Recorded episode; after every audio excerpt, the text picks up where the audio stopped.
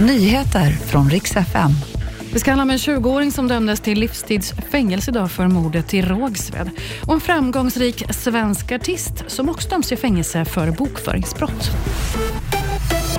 En 20-årig man dömdes idag till livstids fängelse för skjutningen i Rågsved i maj förra året. En person, en man i 20-årsåldern, sköts till döds. Två personer skadades och ytterligare sju personer riskerade att träffas. Tingsrätten i Södertörn dömer därför den 20-årige mannen till livstid för mord och mordförsök. Tusentals personer idag har funnits på plats för att hedra Alexej Navalny som idag har det varit begravning och han har förts till kyrkogården i Moskva. Han dog ju plötsligt i fängelset den 16 februari och hans släktingar lägger skulden på Putin som hittills inte har velat uttala sig om saken. Enligt Moscow Times så säger Kreml att man har inte något att säga till hans anhöriga.